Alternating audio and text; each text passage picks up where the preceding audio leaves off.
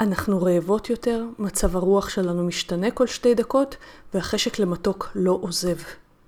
אם גם אתן סובלות מהחשקים והרעב הטרומביסטי, בסיום הפרק הזה תדעו איך להקל על עצמכן. ברוכים הבאים לפודקאסט תזונה הצעד הבא. כל הנושאים החמים ביותר וכל מה שעובד בתזונה. וזה כדי שתדעו מה הצעד הבא במסע שלכם להשגת שלום עם האוכל, הגוף והלב. מוגש לכם על ידי רותי פינק, דיאטנית קלינית והוליסטית שמחפשת תמיד מה עוד אפשרי בתזונה, בבריאות ובחיים.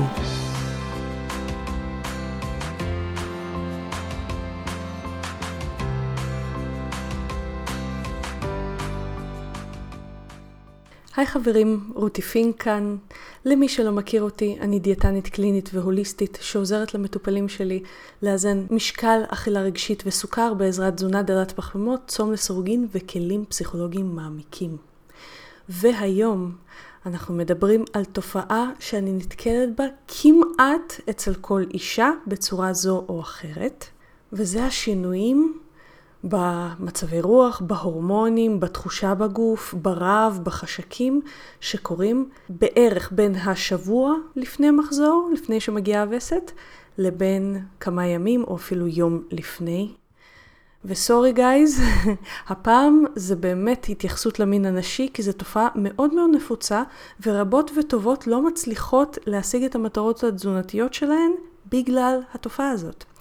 אז אנחנו פה בשביל הפתרונות.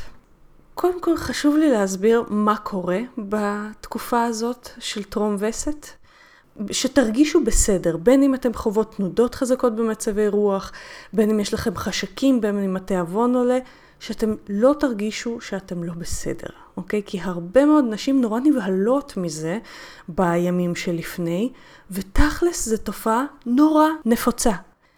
ואני רוצה להתחיל מלדבר מה קורה פיזיולוגית בשלבים השונים של המחזור, ככה קצת תזכורת מהשיעורים בתיכון, כדי שנוכל על זה לבנות את הפתרונות שלנו.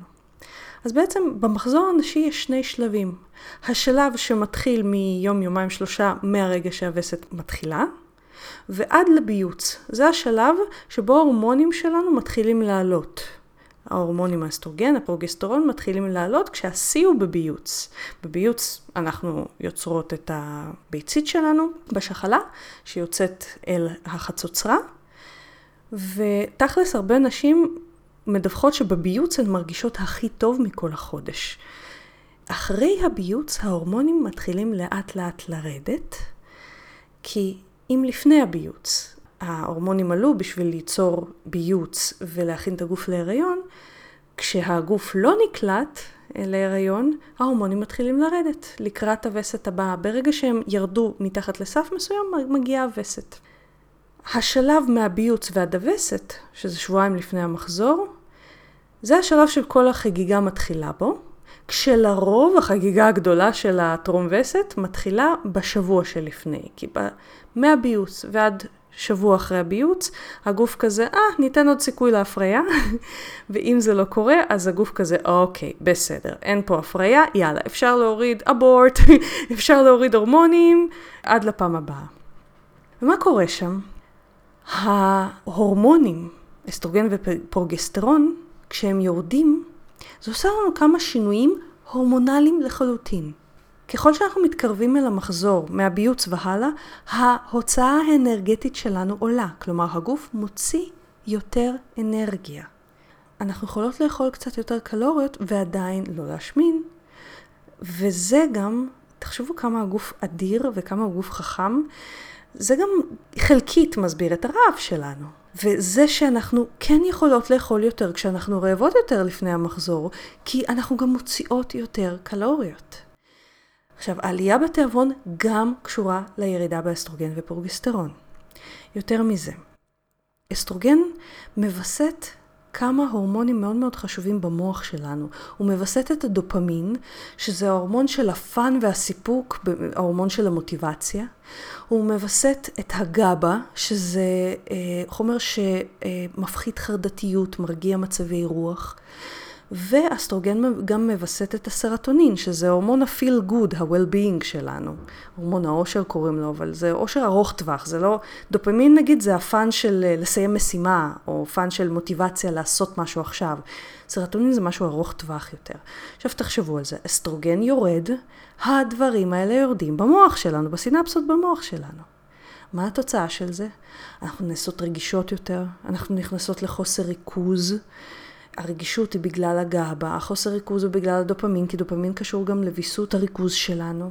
יש לנו פחות מוטיבציה, שוב בגלל הדופמין. אנחנו עצבניות יותר, כי יש לנו פחות גאבה. יש יותר יציאה מפרופורציות ולקיחה כל דבר באופן אישי, כי יש ירידה בסרטונין. ואנחנו באמת באמת לא אשמות בזה.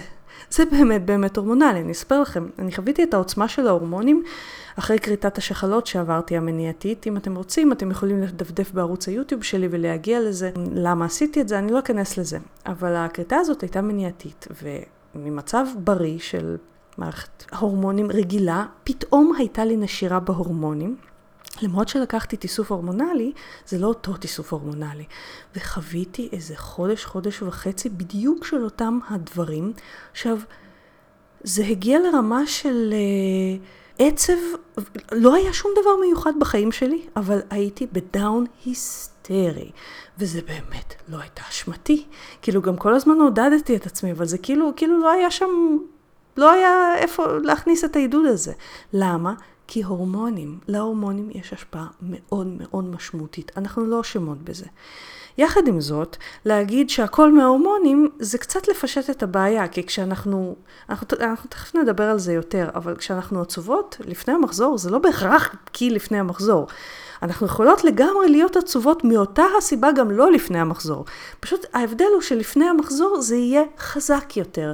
זה כאילו כל מנגנוני הוויסות שלנו פחות חזקים, אבל זה לא אומר שאנחנו עצובות רק בגלל המחזור. מה עוד קורה? קורה משהו מעניין. בתקופה הזאת שלפני המחזור יש עלייה טבעית בעמידות לאינסולין. פחות סוכר נכנס לתאים בעקבות זאת, כי אינסולין אחראי על להכניס סוכר לתאים, וכשאנחנו בתנגודת לאינסולין, הוא לא עושה את זה. יש לנו קודם כל יותר עייפות. לא רק בגלל ההורמונים שאמרנו, דופמין, גאבה וסרטונין, אלא גם בגלל כל הסיפור של הסוכר, ויש יותר חשקים, כי הגוף קמה לאנרגיה. יותר מזה, עצם החשקים שלנו הם למזון שנועד להעלות את כל הדברים שיורדים. הדופמין, הגאבה והסרטונין עולים כשאנחנו אוכלים מתוק, כשאנחנו אוכלים מוצרי חלב, הסוכר עולה, אוקיי? אז כל הדברים האלה, הם באמת, באמת, קודם כל ולפני הכל הורמונליים. ולכן לצפות שהם לא יהיו, זה כמו לצפות מעצמנו לא להיות אישה. וזה קצת בעייתי כשאת נולדת אישה. מאתגר.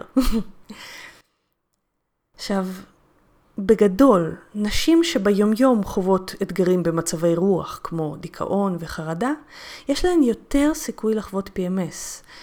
וזה גם מחשיד אותנו למעורבות של מצב המוח, בכל הסיפור הזה של ה-PMS. אנחנו יודעים למשל, ואני אדבר על זה, שמחסורים תזונתיים מסוימים או תיסופים תזונתיים מסוימים יכולים להקל על ה-PMS. אז יש פה כנראה עבודה גם ברמה של הרגישות של המוח לכל ההורמונים האלה. ולפני הכל, לפני שאנחנו נעבור למה לעשות, אני רוצה שנסתכל רגע בנקודת מבט רחבה קצת יותר, אפילו במובן הוליסטי יותר, על מה הגוף אומר לנו בעצם ב-PMS. אז לפני הביוץ, אנחנו כאילו כל האנרגיה שלנו היא החוצה. אנחנו יותר אנליטיות, אנחנו יותר מנקודת מטרה. אולי גם יש יותר הדחקה רגשית, או נקרא לזה ויסות רגשי. אחרי הביוץ, אנחנו כאילו הולכות לכיוון ההפוך, יותר פנימה.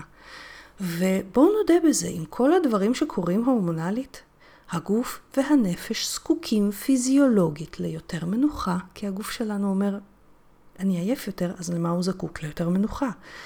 הגוף והנפש שלנו צריכים לפחות עומס, מתח והצפה, כי הגוף אומר לנו בעצם, קשה לי עכשיו, אני מוצף מדברים קלים יותר. אנחנו צריכות יותר זמן עם עצמנו. עובדה, אנחנו מתעצבנות על אחרים יותר בקלות. כי יש את המחזוריות הזאת בגוף האישה, אנחנו גם וגם, הגליות הזאת. ואנחנו נשים, אנחנו לא יכולות לצפות מעצמנו לאותו תפקוד לאורך החודש. בדיוק בגלל הגליות הזאת. בזמן שהגברים חווים בקושי גליות כלשהי בהורמונים שלהם, יש להם איזו גליות מסוימת, אבל היא מאוד מאוד זניחה יחסית לגליות החזקה הזאת שקורית בגוף הנשי. חשוב לפני הכל, לפני שאנחנו בורחות מזה, וטוב, טוב, טוב, תגידי לי מה לעשות, אני לא רוצה לחוות את זה, חשוב כן להשאיר לזה מבט ולהגיד, זה חלק מהיותנו נשים. אנחנו לא נהיה רק באנליטיות ובממוקדות מטרה ובביסות הרגשי של טרום ביוץ. תמיד יגיע החלק של לפני מחזור. ויש כאלה שחוות את זה יותר חזק מאחרות. במצב כזה קוראים לזה PMS, Premenstrual Syndrome, שזה אסופה של סימנים שקורית בגלל הירידה הזאת בהורמונים. בתכלס משווים את ההשפעה הזאת של הירידה ההורמונלית ממש להשפעה של גמילה מתרופות, מתרופות נוגדות דיכאון. ויש כאלה שהמוח שלהן רגיש יותר לכך. אולי זה קשור במצב המוח שלהם, אולי תזונה יכולה לעזור, אבל כך או כך, לפני שאנחנו רצים לפתרונות, חשוב להשאיר מבט אל הבעיה, ולהגיד, זה המצב. אוקיי? יש כאלה שרגישות יותר. אם אתם רגישות יותר, חשוב שתפעלו לצורך כך. אבל שלא תיחסו על עצמכם ולא תרגישו אשמות. כי כשאנחנו כועסות על עצמנו ומרגישות אשמות, זה מוריד לנו דווקא מהמוטיבציה לעשות עם זה משהו. במקום לכפות על עצמנו, לא להיות כאלה ולצפות מעצמנו להיות משהו אחר, או להתנהג כמו גברים שאין להם את התנודתיות הזאת, לקבל את זה ולראות מה כן אפשר לעשות, שאני מיד אדבר על זה. עכשיו, למה ה-PMS קורה? פעם חשבו שבגלל כמות לא נורמלית של הורמונים, אבל כיום התיאוריה היותר שולטת, נגיד את זה ככה, היא שזה כי יש רגישות חזקה יותר לתנודות ההורמונליות במוח ובגוף, מאשר בגלל רמות ההורמונים, כי מצאו שרמות ההורמונים הן תקינות רגילות סטנדרטיות. יש כאלה שיש להם קצת פחות, כנראה, מפרוגסטרון, אבל כשניסו לתסף, זה לא עזר מול ה-PMS.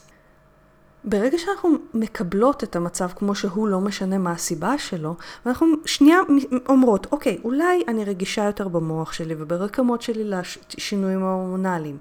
הקבלה הזאת של המצב מציבה אותנו מול האפשרות, במקום לחוס על עצמנו, לעשות התאמות. בלוז ובתקשורת עם היקרים לנו בזמן הזה. ואני באמת קודם כל רוצה לדבר על הגישה שאיתה אנחנו באות לזמן הזה, ואז על התזונה שיכולה להקל.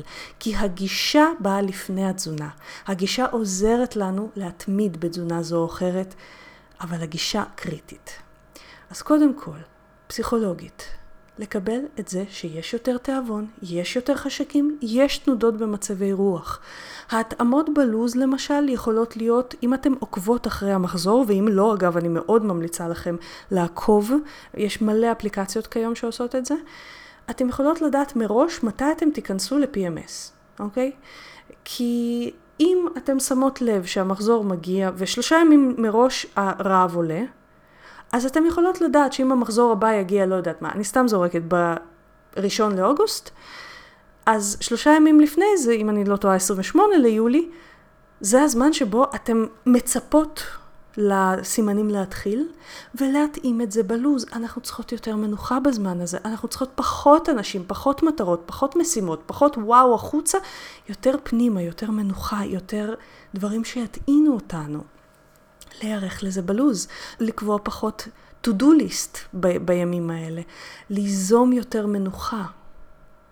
עכשיו, בגלל שה-PMS מופיע בזמנים קבועים, בהנחה שהמחזור שלכם סדיר, כי לא אצל כולם לצערנו זה ככה, אבל בהנחה שהמחזור סדיר, חשוב להתארגן על זה מראש, זה גם חלק מהתאמות ההתנהגותיות שאנחנו עושים לזה. זה לא הפתעה שהוא יגיע בחודש הבא, אם המחזור שלך סדיר. אז בואי נסתכל באיזה תאריכים, כל פעם, כמה זמן מראש הוא מופיע, נשים לעצמנו זה פתקית ביומן, להכין לעצמנו למשל מראש ממתקים בריאים יותר. יש למשל בתזונה קטוגנית, יש קבוצות שמאוד מחמירות בתזונה קטוגנית, ואסור, אסור, אסור, זה באפורים, זה במותר, זה באסור. זה לא הגישה שלי, הגישה שלי בכלל לא אסור ומותר בשיטת רוטי פינק. ואני גם לא אוהבת את ההגדרה הזאת של אפורים. אנחנו האוכל הוא בצבעי הקשת. אבל אם אנחנו נלחמים עם חשק למתוק, במקום פשוט ללכת לממתק דל פחמימות, אנחנו משקיעים יותר אומס על עצמנו, אנחנו משקיעים יותר מדי מלחמה, במקום שמשהו שיספק את החשק שלנו כמה ימים, ואחר כך ירד לבד, יעזור לנו. אני לא מדברת על לאכול שוקולד עם מילקה וגלידות בן אנד ג'ריס. אני מדברת על ממתקים עם ממתיקים שלא מעלים סוכר, ועושים פחות חשקים אחר כך, ופחות מוציאים אותנו מהתזונה דלת הפחמימות או הקטוגנית, מאשר בסוף להישבר על מתוקים רגילים, כי כל כך עצרנו את עצמנו שכבר נשברנו בכלל. ואגב, זה עוד משהו שחשוב לקחת בחשבון. לפני מחזור יש לנו פחות כוחות נפש. באופן כללי, יש לנו פחות סבלנות, יש לנו פחות עניין, פחות... כל הסרטונין שלנו זה כוחות הנפש שלנו בין היתר. יש לנו פחות ממנו. אז גם כוח הרצון שלנו יורד. אני תמיד בכל פודקאסט כמעט אומרת, אל תסתמכו על כוח רצון, תעבדו חכם. חכם זה על ידי למידת בחירות, למידת סדרי עדיפויות, לא על ידי כוח רצון. אבל לפני מחזור יש לנו עוד פחות כוח רצון. אז אנחנו נסתמך על זה? לא. עדיף להתאים את זה מראש ולתכנן את זה מראש. עוד משהו שחשוב להבין. יש הרבה פעמים צורך להעלות קצת את כמות הפחמימות. אם אתם בתזונה דלת פחמימות או קטוגנית, עלייה קלה של פחמימות לא בהכרח תוציא אתכם מקטוזיס. למשל, תוספת של אגוזים או מאפים מקמח שקדים, או תוספת של ירקות, אבל יכולה לספק גם את הרב וגם את החשקים, כי באמת יש צורך ביותר פחמימות. אם אתם לא בתזונה דלת פחמימות, מאכלים עם אינדקס גליקמי אישי נמוך, שזה אומר מה שמעלה אצלכם אישית פחות את הסוכר, ודיברתי על זה פעם, איך בודקים את זה, ואני גם מדברת על זה בשיטת רוטי פינק עם כל מטופל ומטופל, אז מאכלים עם אינדקס גליקמי אישי נמוך יכולים גם להוות פתרון. הפואנטה פה היא להתארגן מראש ולקבל את זה שזה הולך להגיע, לא להיות מופתעים. כי כשאנחנו כועסים על עצמנו, נו, תשתלטי על עצמך לפני מחזור, אנחנו לא מוכנים, אנחנו בהכחשת הבעיה. מה אנחנו יודעים מבחינת אוכל? יש כמה דברים שמחמירים את הסימנים של ה-PMS. סוכר, אלכוהול וקפאין ועודף נתרן יכולים להחמיר את הסימפטומים. כלומר, ממתקים, לכאורה יש לנו חשק אליהם, אבל כשאנחנו אוכלים אותם, החשק רק גובר, והסימפטומים כמו נפיחות למשל, או עייפות, הם גוברים או תנודות במצב רוח. אותו דבר אלכוהול. אותו דבר קפאין. עכשיו, מבחינת נתרן, בגלל שזה פודקאסט לאנשים שכן שמים לסירוגין ואו אוכלים דל פחמימות או קטו, לא רק, אבל זה חלק לא קטן מהמקשיבים לפודקאסט הזה, חשוב להדגיש משהו.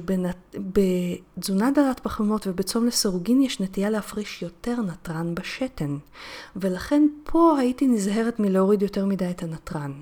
נכון, זה אולי... יפחית קצת את הנפיחות, אולי, אבל זה גם יכול לעשות חולשה גדולה יותר במצבים מסוימים. כדאי להתייעץ על זה עם איש מקצוע. בין המאזינים שצמים פה לסירוגין, מאזינות, הרבה מאזינות, נשים בצום לסירוגין מדווחות שהן הרבה יותר רעבות, בזמן הצום לפני המחזור, הרבה יותר קשה להן להחזיק את מרווח הזמן הרגיל, שלא קשה להן להחזיק אחרי המחזור, וחשוב לי להדגיש משהו, גם פה יש גבול כמה אנחנו יכולים להילחם בגוף, אנחנו לא צריכים את המלחמה הזאת. אל תצפו לאיזו ירידה היסטרית אם יש לכם חשקים ורב היסטרי, נגד רב מאוד קשה להילחם לטווח ארוך. במיוחד אם כוחות הנפש שלך ממילא ירודים בגלל שהסרוטונין שלך ירד. ולכן ההמלצה שלי לכל הנשים שצמות לסירוגין זה... להקטין את שעות הצום, לא לוותר על הצום לגמרי, אבל להקטין את שעות הצום, ואו בחלון האכילה פשוט לאכול כמות גדולה יותר בארוחות, עם עדיפות קודם כל להגברת ירקות כפחמימות, אבל באופן כללי לאכול קצת יותר קלוריות, הגוף באמת מוציא יותר קלוריות, מותר לו לבקש יותר קלוריות, זה לא פשע לאכול לפי רעב. רעב הוא לא אויב שלנו, אנחנו עובדים על זה הרבה בשיטת רוטי פינק עם המטופלים, להפחית את הפחד הזה מרעב, וב-PMS אנחנו רואים את זה במיוחד. החשש הזה לאכול קצת יותר, וההיבעלות הזאת מזה שהכמויות עולות, הן עולות כי אנחנו באמת מוציאות יותר.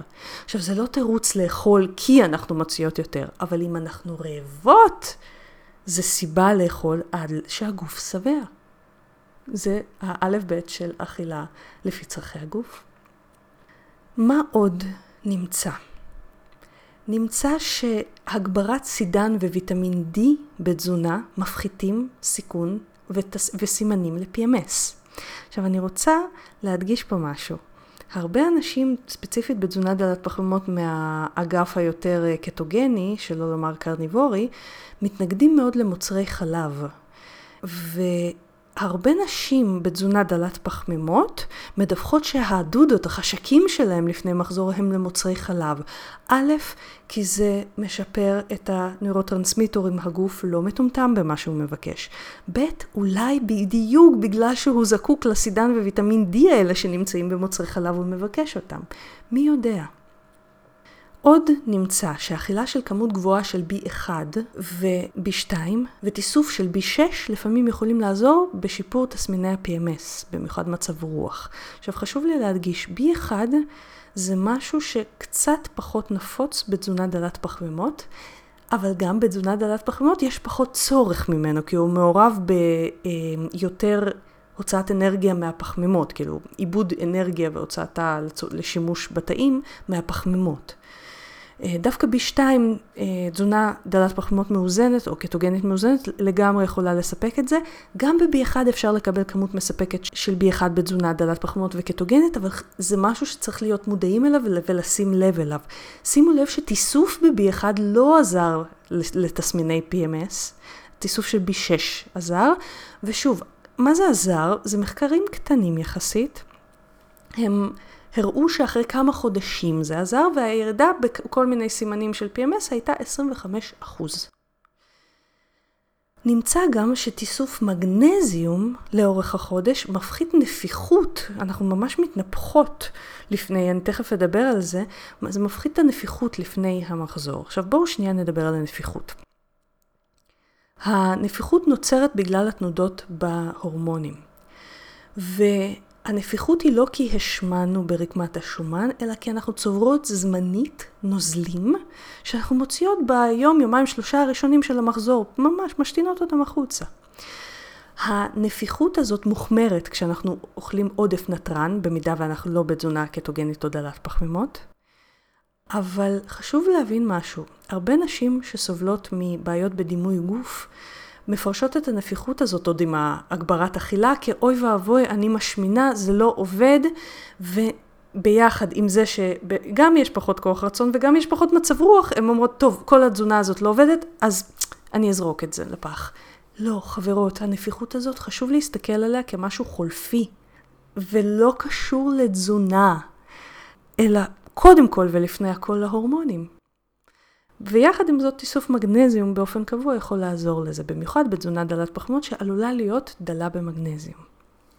גם פעילות גופנית יכולה לעזור לנו עם מצב הרוח, ולפעמים אפילו עם התחושה הטובה יותר באופן כללי בגוף שלנו. ומה באשר לצמחי מרפא?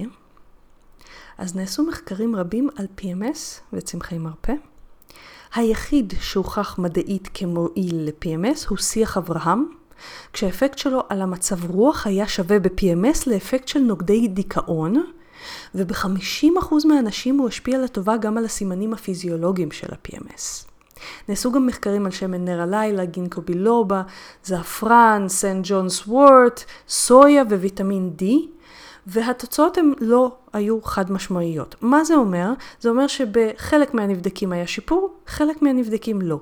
אז אם אנחנו הולכים לצמחי מרפא, וזכרו לעשות את זה רק עם איש מקצוע, את ההליכה הזאת לצמחי מרפא, כי יש כל מיני תרופות שאסור לקחת איתם צמחי מרפא, יש כל מיני מצבים שאסור לקחת איתם צמחי מרפא. אז אם אנחנו הולכים קודם כל על שיח אברהם, בשביל להקל על PMS, ורק אחר כך מנסים את כל שאר הדברים. דבר אחרון שחשוב לי להדגיש, יש משהו שנקרא PMS ויש משהו שנקרא PMDD. PMDD זה הפרעות קשות במצבי רוח לפני מחזור. זה יכול להופיע אפילו כמה ימים אחרי הביוץ וללכת ולהחמיר לקראת המחזור. ההבדל בין PMS ל-PMDD הוא בעוצמת הסימנים. במידה ואתם סובלות מ-PMDD וניסיתם את כל מה שאמרנו פה, וניסיתם את כל השינויי אורח חיים ולייפסטייל האלה, וזה לא עוזר לכם. יש טיפול תרופתי שנותנים חלקית שיכול להציל נשים, להציל נשים. הייתה לי מטופלת שכמעט התאבדה ב-PMDD בגלל מחשבות אובדניות שהופיעו לה בכל פעם לפני מחזור, שהיו נעלמות כי לא היו. אז אם אתם חשות מצוקה מאוד גדולה, שווה לדבר עם הרופא, רופא נשים למשל, בנושא הזה, שיפנה אתכם אם צריך ויוכל לתת לכם טיפול בנושא הזה אם צריך. אז ספרו לי, האם אתם חוות PMS או PMDD, והאם הפודקאסט הזה חידש לכם משהו? אם אתם רוצים להיות בקשר או לשלוח שאלות לפודקאסט, אתם ממש מוזמנים לבקר באתר של הפודקאסט rotifink.com, פינק כמו F כמו פנטזיה, rotifink.com/podcast. אתם גם מוזמנים לחפש אותי ביוטיוב, יש לי ערוץ מלא בסרטונים על תזונה דלת פחמימות וצום לסירוגין, פשוט חפשו רותי פינק ביוטיוב. יש לי גם ערוץ באינסטגרם, פשוט חפשו רותי פינק באנגלית, שוב F כמו פנטזיה. אתם ממש מוזמנים לעקוב אחריי גם בפייסבוק. אתם יכולים לחפש אותי פשוט בעברית, רותי פינק, או להיכנס לאחת משתי הקבוצות שאני מנהלת, דלי פחמימות ישראל, והקבוצה צום לסירוגין עם רותי פינק. ואנחנו נשתמע שבוע הבא. תודה שהקשבתם לפודקאסט תזונה הצעד הבא. אני מקווה שנהנתם. חשוב להדגיש שהמידע בפודקאסט מוענק לצרכי העשרה בלבד, והפודקאסט לא מהווה בשום צורה תחליף לייעוץ או טיפול אישי. בכל בעיה רפואית או נפשית יש לפנות למטפל מוסמך. ואנחנו ניפגש בעוד שבועיים.